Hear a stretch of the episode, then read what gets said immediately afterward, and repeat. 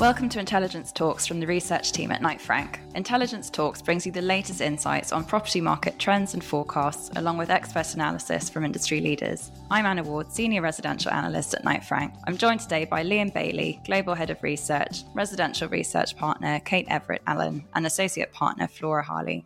In our fourth episode, we'll be taking you beyond the UK to look at residential markets across the globe. We'll look at the direction of travel for prime prices and explore which cities are likely to be hit the hardest by coronavirus. We'll also talk about some of the longer term prime residential trends that might arise out of the pandemic. So, Kate, just looking at the key predictions in Knight Frank's global residential 2020 forecast, what are the highlights? So, I guess the first thing to say is that our forecasts relate to the prime segment. So, we're talking the top 5% in value terms. And broadly speaking, we say that that has a strong, generally speaking, a, a, strong international bias. And our forecast relates to 20 cities covering all world regions. And what we've done is we've tapped into our network of research teams globally and asked them to consider a number of factors. So that's everything from the state of their housing market prior to the crisis, but also the scale of the COVID outbreak in their city, as well as government support measures and stimulus packages that have been put in place to support both households and businesses. Perhaps unsurprisingly, the forecast from our network reveals that we expect 16 of the 20 cities to see a decline in prime prices in 2020. But of these, we expect only about five to see a prime price decline by more than 5%. So, yes, prime price falls are anticipated this year, but not the double digit annual declines that we saw in 2008 and 2009 in the wake of the financial crisis. And which cities do you expect to perform slightly better than others? I think at the start of the year, it looked like Paris and Berlin were going to be doing quite well. How do you think European cities will be doing based on what we know now? I think those that we expect to emerge relatively well, and I wouldn't say unscathed because I think every market will be impacted. Perhaps those will display greater resilience, is a good way of putting it, will include Shanghai and Vienna, both markets that have already come out of lockdown but also Lisbon, where we've seen limited supply in recent years, prime supply that is, and also Monaco, where there is continued strong demand. Those cities that we expect to see the largest declines largely fall into one of two camps. They're either emerging economies, emerging markets, or cities that were already seeing prime prices decline at the end of 2019. So that's cities such as Buenos Aires, Mumbai, Hong Kong, but also Vancouver, where we've seen weaker pricing for probably two to three years now as a result of taxes. I think there's probably two points really to note. Firstly, prime market won't perform in the same way as the wider mainstream market, given the two have very different market drivers. And secondly, I think we need to be careful not to assume that all prime markets in a single country will necessarily recover in a uniform way. So London will recover different to Birmingham in the same way that Berlin, for example, will recover at a different pace to Frankfurt. You highlighted Lisbon there. Is there any particular reasons why you expect Lisbon to fare slightly better than other cities? So, Lisbon was named in 2019 by PwC as the best European city for investment and development. It's also got a number of sort of initiatives which make it appealing for international buyers. So it's got something called the non habitual residence tax, which has been slightly tweaked this year, but still is a key draw. And also, it's got its well publicized golden visa that has seen quite a number of purchases from China, from South Africa as well, and from Turkey. But perhaps overall, its big pull is its relative value compared to other prime markets in Europe. And what about next year? What's your forecast for 2021? So in 2021, we expect the trend that we're seeing, we expect to see in 2020 to be reversed. So we expect about 14 cities to see price growth, with Lisbon and London out in front, both recording price growth above 5%, we estimate. We've touched on Lisbon already, but in terms of London, We've seen negative price growth over the last few years. It's obviously had a lot to contend with. We've had Brexit, three general elections, as well as tax changes. So I think the political certainty that we got from last December's general election provided a boost, and that was translated into sort of stronger sales activity that we saw in January and February of this year. Plus, prices in some parts of the city are down by as much as 25% over the last five years. So we expect there to be a sort of pent up demand building and new buyer registration figures that our team are observing at the moment would reinforce that. So, Liam, where do you think the next hotspots will be? Do you think rural will be a lot more desirable than city centres going forward? I think it's a very reasonable question, and I think lots of people are speculating about this at the moment. I think the obvious thing to think is actually, you know, what does the pandemic mean? And it means that people are valuing open space, they're valuing seclusion, the ability to kind of be away from other people and apart from other people. So I think it wouldn't surprise me, and and we can probably see a little bit of evidence already from web searches through the Knight Frank website that people will be favouring country properties and rural properties over urban ones. I just think we need to be careful before we assume too much change because, and it's, a, it's an example I've used a couple of times recently, but I think it's an important one that, you know, when, when we had 9 11, the initial assumption was that this was kind of game over for, you know, the clustering of businesses and people in big urban centres. You know, why would anyone want to build a tower in a city again? And the assumption was actually this would be, you know, cities would begin to kind of suburbanize and people would move out of CBDs and so on. And actually, the complete reverse happened. You know, the 10 years after 9 11 was probably the biggest shift towards urbanism and towards tower creation, you know, we've seen in, in, in a century. And actually, you know, th- it was a period when, you know, more people wanted to cluster in cities. So actually, I just think we need to be careful and not always assume that actually, you know, the immediate assumption about a uh, shock like this is going to be the one that kind of wins out. But I, I do accept that in the in the short term, there probably will be a shift towards more interest in that kind of property type and location. What about just on particular cities and why they might do better than others? I mean, clearly Kate has gone over a few of the cities, like Lisbon, for instance, which is likely to do a bit better out of this. What are your thoughts on what the key factors are here for cities that will do better? I think the same criteria will apply in the future as have done in the past. Issues like oversupply or undersupply of, of housing will impact demand and will impact on price performance, on investment performance, accessibility and investment in infrastructure. All those things will count towards the desirability of, of locations. Will the pandemic itself have an impact? I was in a webinar this morning, actually, and the question was posed as, you know, will Berlin win out against London because there's an assumption that Germany has managed the uh, the COVID crisis much better than the UK. You know, I can see some logic in that. I think again, you know, to take a step back and just sort of look to the longer term. I don't think it'll be easy to see cities winning just on the, the basis of their of their pandemic response because I think we're all learning. I think all cities are learning. All city governments and, and national governments are learning how to deal with this unusual situation and mistakes are being made in lots of locations. You know, lessons are rapidly being learned. I mean, hopefully it'll never happen. But if you know, if again we're facing a similar situation, hopefully large urban centres will be better prepared in the future.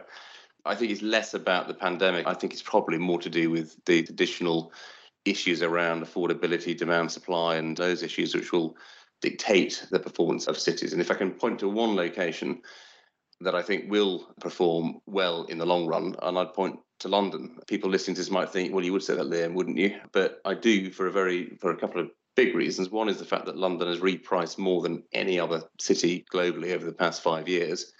Also, London, despite the uncertainty of Brexit and all the things that were sort of thrown at the London economy over the past three or four years, you know, has seen growth in its GDP, its employment in terms of business creation over that period. So yes, there is a, a significant challenge right now to the city's economy and the outlook for the city, as is with all major centres. But actually, you know, coming into the crisis, London was incredibly well positioned, and I think it will come out very well.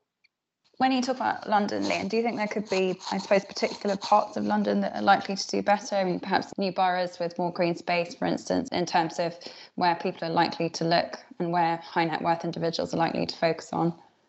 If we look at the data that we're seeing at the moment, so web searches through the, the Knight Frank website, I mentioned earlier that you know we've seen a slight uptick in people looking at country properties and rural properties, and I think there's it's fair to say that locations in London with gardens, with greenery, and with space are benefiting from that same trend. The only sort of counter to it is that we're also seeing quite a strong interest in very central locations and very urban locations in the central boroughs. You know, on the one hand, you've got people who are thinking about how do they give themselves more space and more seclusion. And on the other hand, you've got those people thinking, actually, I'd, I'd rather just be very, very central. So I don't need to travel. I don't need the commute. Actually, I can walk or cycle to my place of work or to schools for the kids and so on. You, know, you may see a, a kind of dichotomy between those two views over the next few months. What about second homes? Do you think that there will be a surge in interest in, I suppose, both having that central location, but also looking elsewhere for a second property? I think the real challenge for second homes at the moment is transportation. If we take the assumption that a second property is generally located, you know, some distance from a first property, I think there is a question mark over will people be buying second homes that are reliant on air travel as much as they have in the past? And I think uh, until we see some clarity on what does post-pandemic air travel look like, I think that would be a difficult one to second guess. Whether in Europe you might see or might expect to see, you know, more locations in demand which are accessible by, say, rail or road, rather than just locations which have benefited from the expansion of air travel in recent years, that could play out. You might see a slightly more domestic market in some European locations. So certainly the south of France might need to rely slightly more on French or other demand from continental Europe and less less so on, on UK demand. But again, I think a lot of these things come down to how does the lifting of the lockdown play out over the next few months? And at the moment, it's just it's difficult to kind of second guess how policy will evolve. Let's take a look at the economy now. Flora, clearly the scale of global economic uncertainty is unprecedented. What do you think property investors should be looking out for over the coming months? Well, I think there's a few different indicators that investors should be watching. The first is potentially unemployment and employment, as that can give a better prospect for recovery if governments can manage to limit this with their unprecedented support. There are some daunting numbers out there. The US has hit a high unemployment of almost 15%, the highest level since the Second World War. But if they can create some jobs through the opening up of the economy, then this will help to boost the prospects for recovery. The second thing the investors need to watch is government actions and reactions and how they look to contain second waves if there are any, but also how they look to kickstart the economy in terms of housing policy and attracting investors into their countries. For example, over the last few years, we've seen some overseas buyers stamp duties and restrictions in many different markets from Hong Kong, Singapore, Australia. And some may look to lift this to encourage investment back into their countries to help boost economic activity. We've also seen some examples of this over the last few years in Italy and in Greece with their flat tax to try and bring ultra high net worths back into their country. So we may see some more of this, and that'll be something to watch. The final thing I think people need to be looking out for is advances in science. And it may not be something that can be eliminated with a vaccine, and rather than a post COVID world, it'll be how we navigate a world with COVID and how does that change society and populations and how people react. What about government state support? We've seen obviously the UK extend its furlough scheme, but across the world, how important do you think that will be for the recovery of prime residential markets? Well, I think it'll be huge for just economies across the world. If, they, as I said, if they can support employment and limit unemployment throughout this, the prospects for recovery, recovery and a quick recovery are much better. As consumer spending is a huge part of the economy and GDP is something like 60% in many different economies. So as long as they can support consumer spending, they should be able to boost economic activity, which is good news for prime residential properties and markets. What do you think will be important just for the recovery of prime residential markets around the world? Are there any particular factors to watch out for there? I think there's a couple of things that will be important for the recovery of prime residential markets, uh, such as the maintenance of low interest rates. We're at historic lows in many different markets, and it's likely to remain this way as the mounting level of government debt happens across the world. And the other key thing is going to be travel restrictions and quarantines, as prime markets can often have a large international bias. We reported in the 2019 Wealth Report that ultra high net worths own on average three to four homes globally. So they are hugely international and global. So being able to access homes and look and purchase new homes will be key. So travel restrictions is something that will be really important. Kate, sales volumes have fallen across the world for prime residential property. When do you think those might be likely to recover?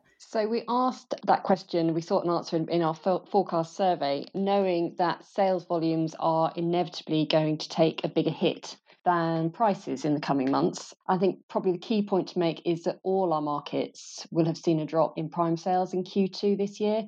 that's the reality given the inability to physically view homes and transact. Think about Europe, most of the notaries have been closed over the recent weeks, although that is starting to change. We're starting to see them get back up and running this week in places like France and Italy. So we asked our teams as part of the forecast survey which quarter they thought sales volumes would recover. And the result was that 75% felt it would occur in either Q3 or Q4 of this year but that is obviously rising from a very low base. Interestingly, there was one market, which was Shanghai, which cited that sales were already picking up. And our survey was undertaken at the start of April. So in Q2, they were already starting to see the market gain some traction. Have engaged when our teams felt that sales would start to recover. We then asked them how long it would take to get back to pre COVID levels and their response was perhaps slightly less optimistic. So 35% of the cities that we surveyed think that even this time next year, sales volumes won't be as high as they were in Q4 2019. That said, we've been monitoring markets across Asia, which were obviously the first to be hit. And there is evidence of a fairly quick rebound in, in China. We get data from Capital Economics, which looks at the daily sales rates and they dropped nationally to just 22 sales at the peak of the crisis, which is around the 8th of February. But by the end of March, they were at nearly 6,000. So a relatively quick recovery. But you have to remember that not all China was in lockdown. I think, in my view, in terms of the prime markets, it will be the domestic buyers that return first. I think the seasonal peaks and troughs that we're used to seeing won't occur in 2020. So, for example, the August lull that we see in Europe, particularly in southern European economies, will disappear as markets try to get back on their feet. And I think in London, the sort of spring bounce that we normally see will probably be pushed to late summer or autumn. What about buying habits, Kate? Do you think there might be an increase in a desire for sort of second homes with more green space and that kind of thing? Are you hearing anything like that from your contacts? We're kind of seeing two trends. So we're seeing those, I think a lot depends on the rules during lockdown. So if you look to places like Spain and Portugal, and there are quite strict rules about not moving to second homes, and that was policed quite rigorously. Whereas in places like the US, high net worth could quite easily move to their second properties. So I think the rules in different markets will influence purchase behavior after lockdown. So you might see, for example, in the US, second homes with more outdoor space prioritized, whereas in Spain and Portugal, it might be primary residences with more garden space, etc., that will be given greater priority. I think the lockdown has probably been a bit of a hiatus for many high net worth individuals who are used to traveling widely and regularly.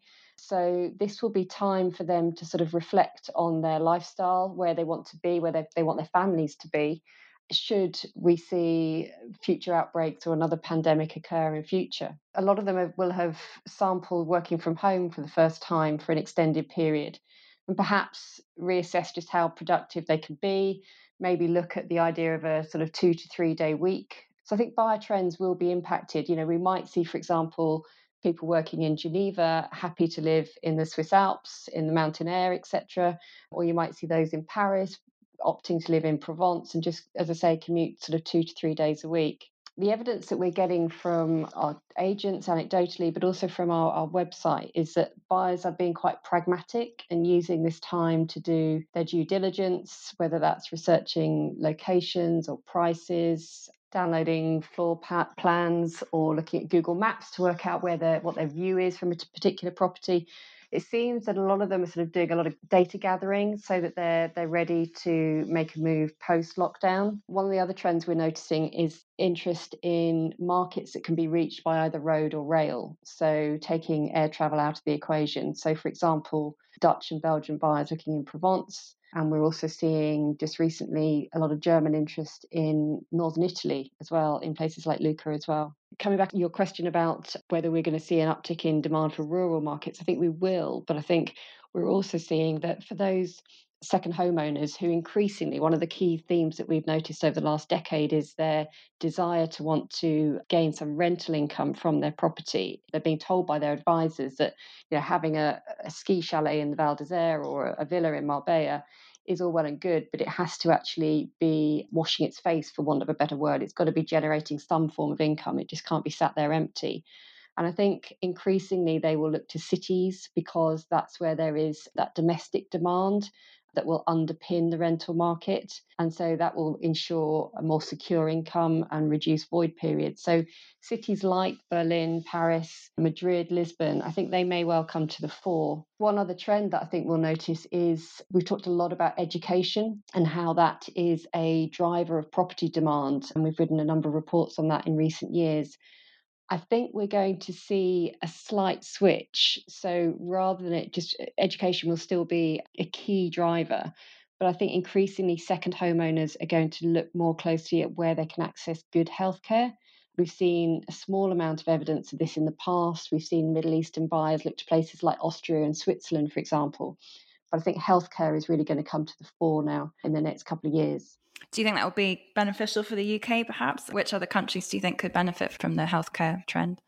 I think it will be largely Western economies, inevitably European markets, the UK, yes, potentially also the US and Germany, Northern European economies as well. So, Liam, Kate mentioned better access to healthcare becoming as important as education. Do you agree with that? And what other trends do you think will arise out of the pandemic?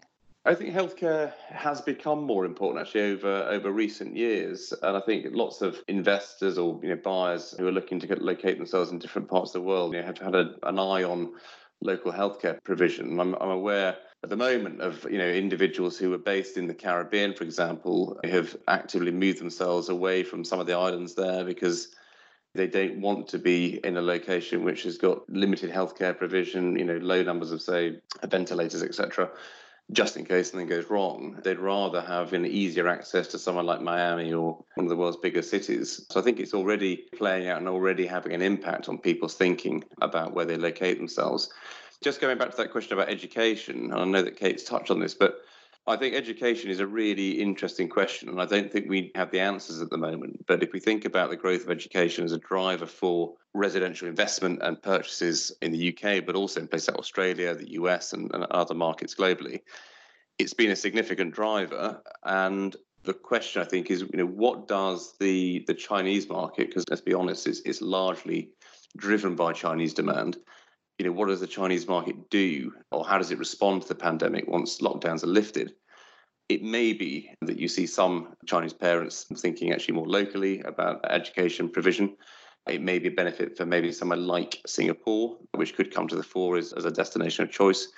It might be that actually, in some cases, particularly for school age children, where you see families relocating permanently into London or into Sydney or into or into New York or other locations, it could play in many different ways, actually, how that education story plays out. And I think there's probably a, another issue that we might want to explore in a, in a future program around the impact on student housing provision and whether there may well be opportunities in the near term to, to repurpose some student accommodation for wider market use and whether that needs a review of planning regulation just to loosen some of the, the restrictions. That's, I think, is an interesting topic that, that may well develop. Flora, what about you? What, what are your thoughts on the sort of longer term trends that may arise out of this, looking at how economies may shift over the next few months and years? I think this comes down to something that we muted in this year's wealth report, and that's the idea of deglobalization or regionalization. We were already seeing that trend happen over the last few years, and I think this may just propel that trend a little bit faster as economies and companies and countries look to shift supply chains closer to home, as we've seen massive disruption through all the lockdowns at various different stages in different countries. So we may see that shift again, and property may be one way that people can keep keep their global exposure throughout this.